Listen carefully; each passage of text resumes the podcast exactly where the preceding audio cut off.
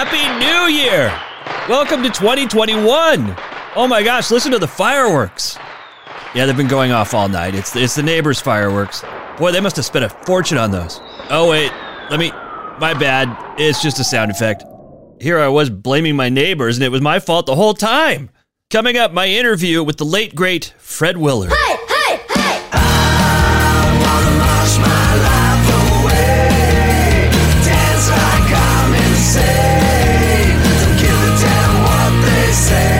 The Daily Detour. Headlines and entertainment on your schedule. Featuring music by our house band, Quickie. And now, your host, Dan Roberts. Welcome once again to the Daily Detour. Usually I start with some good news, then I go into headlines and showbiz gossip, and always share a fun conversation with somebody of note. Today, we're just going to skip right to that conversation. We lost a lot of notable celebrities in 2020 Alex Trebek, Eddie Van Halen. These are in no particular order. Dawn Wells from Gilligan's Island passed away. So many, but I didn't get the chance to interview uh, those guys, or I'd have them on right now as well. Uh, but I did get a chance to speak with Fred Willard. Now, this was years ago, but in the short amount of time I had him on the phone, we managed to cover quite a bit of ground. And I even managed to take some wisdom, take a lesson away from the conversation. So without further ado, here's Fred Willard and I. Hello? Hi, Fred Willard. Yes. Hi, it's Dan Roberts in Seattle. Hello, how are you? I'm very good. It's an honor to talk to you, sir. Thank you. I understand you're going to be in our neck of the woods tomorrow night. Uh, yeah, it looks like it in Olympia. Yeah, so it's a Lifetime Achievement Award that you're receiving? I think so. How do you feel about that? Well, interesting. I, I, I've gotten several of those, and those, those seems that it means I'm about to die. But you keep uh, going. What they're going to do is um, show uh, Best in Show, you know, the uh, Chris Guest movie that I was in. Oh, yeah. It'll be fun. It's the 29th annual Olympia Film Festival. They are showing Best in Show. You'll be there for that. And then there's a cocktail reception afterwards. Are you uh, attending that as well? Oh, sure, I might as well. Do you drink at all or? No, maybe just one, you know. I carry it around and uh, say hello to everybody. Yeah, yeah, nice. Do you have a do you have a joke you like to bust out at cocktail parties? No, no. That's- Usually people tell me uh, how how much of a fan they are. Uh, that they've watched me since Fernwood Tonight, which always amazes me because that was a long time ago. Yeah, my boss is in that uh, number right there. He loves that show. Yeah, in fact, I just talked to Martin Mull on the phone. Uh, we may uh, Oh, cool. go up to San Francisco to do a um, Fernwood Tonight retrospective, which would be fun. Oh, very cool. I think I first became familiar with you on a show called Real People. Oh yeah, that was a year or two after uh, Fernwood Tonight. Yeah, George Schlatter. Yeah, my my uh, family and I uh, gathered around the TV and watched that. Skip Stephenson, Sarah Purcell, and some little kid uh, directed an Iron Man movie a couple years ago. Yeah, yeah. Um, Peter Billingsley. Yeah, yeah. Yeah. So tell me, let's talk about Best in Show. Why do you think this movie is being shown tomorrow night at the film festival? Why do you think this movie is on so many people's top 10 lists? I think it's because it's about dogs. For some reason, he um, Christopher Guest hit a nerve there with dogs. Everyone I talk to either owns a dog or has put a dog in a show, and um, plus it's um, you know it's a, it's a contest, and I think people love to follow along with a contest. And he really captured um, the Westminster Dog Show.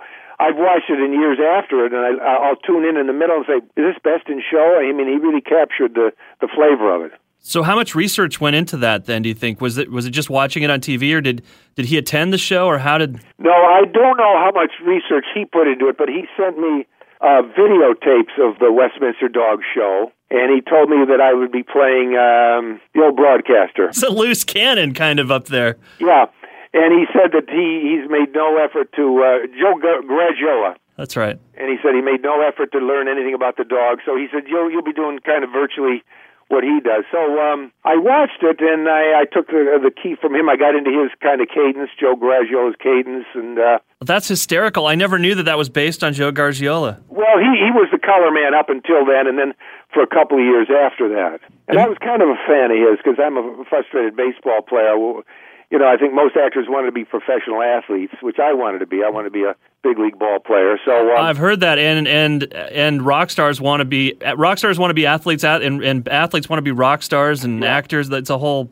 Yeah, yeah, And he told me I would be a um, former minor, uh, like a college coach, and I thought it'd be funnier if I'd, you know, actually not uh, coached uh, uh, college and, and was a former athlete myself. And I took it the next step to think that um, everybody in the audience would be greatly interested in my statistics and my background as opposed to just uh, right. the dog show. So when I got into that, how much do you think I can bench press? Right. You know, I'm sure nobody watching a Westminster dog show would give a damn about how much this guy could bench press. So it was just a lot of fun. Was this the first of the Christopher Guest movies? No, that the first one was called Waiting for Guffman. That's right. And then I think this was the second one. And Waiting for Guffman was was very popular with the uh, show business crowd, and I got an awful lot out of that for a couple of years. Then the Best in Show got a, a little more popularity from the general public. And for anyone that has been living on Mars or something, I mean, these are largely improv movies, or maybe entirely improv. You don't really get a script. What do you get? You get a, an outline and um, about 15, 16, 17 pages. As a matter of fact, I don't even think I was in the outline for this. It just said, uh, uh, you know, I called him. I said, Christopher, there's no mention of me in the outline. Oh, so he sent me a new uh, outline that said that my character and my co-host uh, discussed the dog show. So we weren't even watching what was happening on uh, uh, down in the center ring. We'd watched that a few days before on a videotape. And um, my co-host was uh, Jim Piddock, who is uh, people say, gee, he must have been a real dog show guy, and not, not at all. He was just an actor that Christopher had flown in from London to, to do this, but it worked out perfectly. Have you, since the movie, have you run into any of the people, uh, the type of people that participate in dog shows like that? Like, are they fans of the movie, do you think? Or? Oh, yeah, they're all great fans, and I understand the person who was the head of the Westminster Dog Show is a great fan. And what I found out, I mean, from watching both the Westminster Dog Show and from working with the dog show owners when I was up there, uh, when I say up there, I mean in Vancouver. We did this in Vancouver the dogs are very well taken care of and very well loved. There's no very strict discipline or shoving them around or mistreating them. So that's always nice to know. Yeah. What do you think the next Christopher Guest? I assume you guys are going to keep going with these types of movies. Has there Not been discussion? So. I don't. I think he's pretty done with. Oh, uh, really? Documentary, mock documentaries, because everyone now is doing that sort of thing. But what he's doing, I was picturing a Honey Boo Boo in your future. well, what he's doing, he and Jim Piddock, who's my sidekick, have written a TV series that's going to be on HBO, and I'm going to be in that come January. Well, I predict uh, Emmy nominations in your future. You've had uh, several. Like, seems like every time you're on TV, you're nominated for an award. Yeah, and and not one anytime. Yeah, I was nominated three times for uh, Everybody Loves Raymond, and once for Modern Family. Yeah, great show. And you were on. This is the thing. I, I want to ask you. Uh, there was a show called Back to You. And yeah, Ty- yeah, Kelsey Grammer. It was a wonderful show. Yeah, and Ty Burrell was on there, and my yeah. wife and I were watching that show. We had no idea who Ty Burrell was at the time, but there was an episode or two. It just he started doing more and more physical comedy on that show, yeah. and we just thought he was hysterical. We were so we were unhappy when that show was canceled. We were so happy to see him pop up on something else. Yeah. Were you aware working with him that he was about to pop? No, not at all. Uh, but I knew he was very funny and very special. And actually, the producers of that show are now the producers of Modern Family. Oh wow! See, I didn't yeah. know that. And um, so I'm, I'm very happy for them because they put so much work into Back to You, and it was such a funny show, but it just didn't get the ratings, and then it was interrupted by the writer's strike. That's right. Yeah. Well, and now you're Phil Dunphy's dad, so I assume that you'll make some return appearances on Modern Family. Could very, very possible.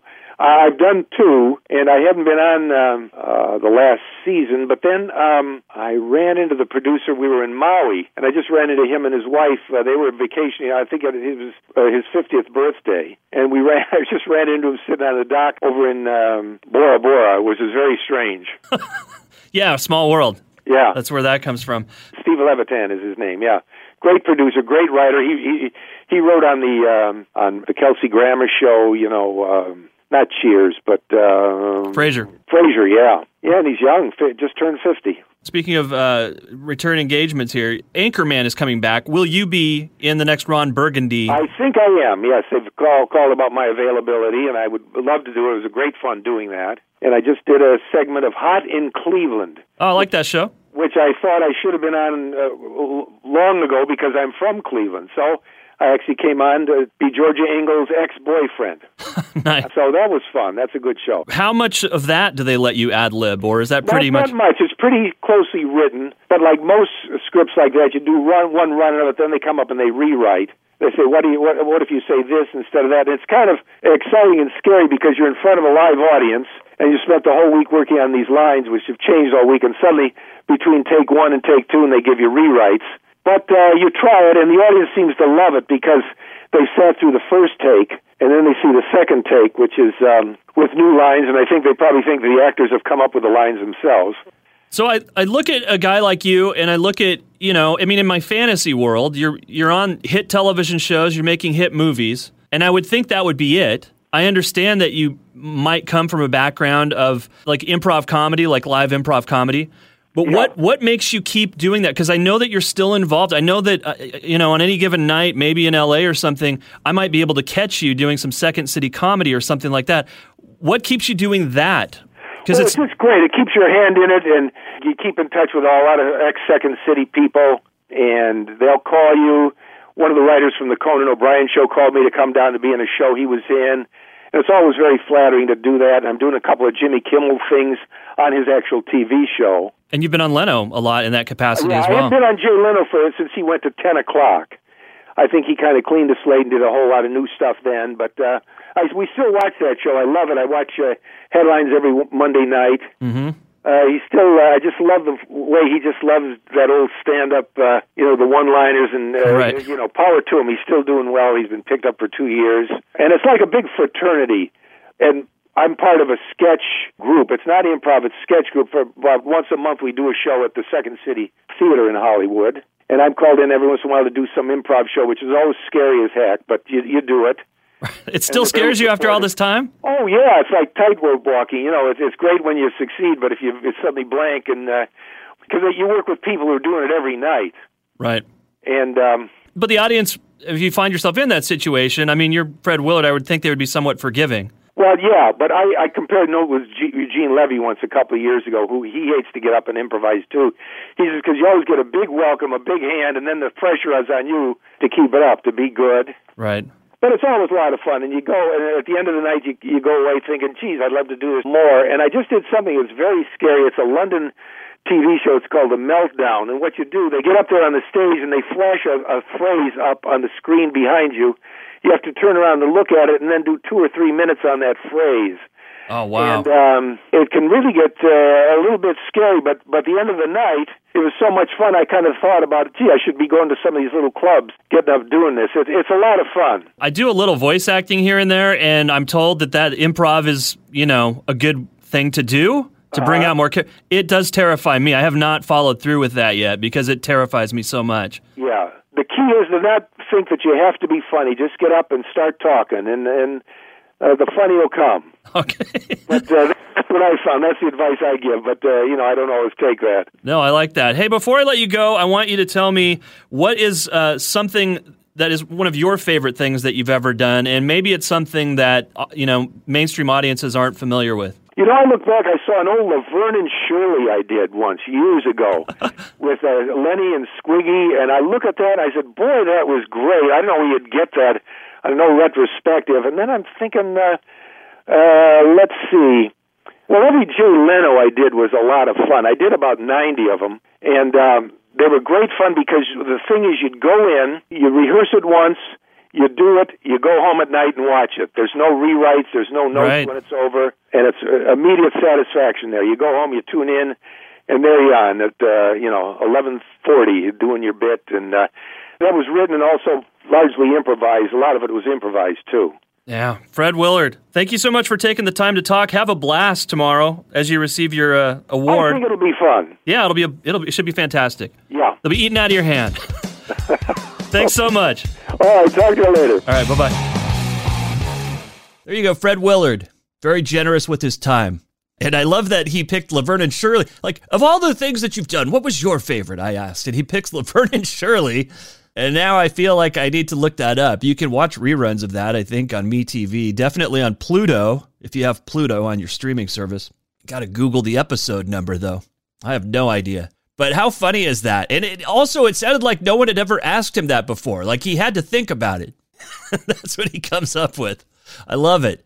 But that's not the lesson that I took away. I was amazed that he still gets nervous and, even indicated he didn't like getting up in front of an audience and doing improv. Yet that's what he's known for doing. He's known for being so good at it. But he forces himself to do it and he finds it rewarding when he's taken the plunge. And he said Eugene Levy is the same way. So I think if you're afraid of doing something, take that to heart. Even the people that are best known for doing the thing that they do sometimes have to fake it to make it, right? Got to force themselves out there, walk that tightrope. Life is one of two things, I think. It's you're, you're on the tightrope or you're on the couch. It's a lot more interesting on the tightrope. How's that for wisdom going into 2021? All right, I'll get back to the usual format on Monday. Enjoy your time off if you've got the time off. And uh, cross your fingers. This is going to be a great year. So long for now. You've been listening to The Daily Detour, a production of Basic Bits LLC, hosted by Dan Roberts. Music by Quickie. And I'm your announcer, Libet Wolf. New episodes drop Monday through Friday. Subscribe now so you never miss a moment. And we'll chat with you next time.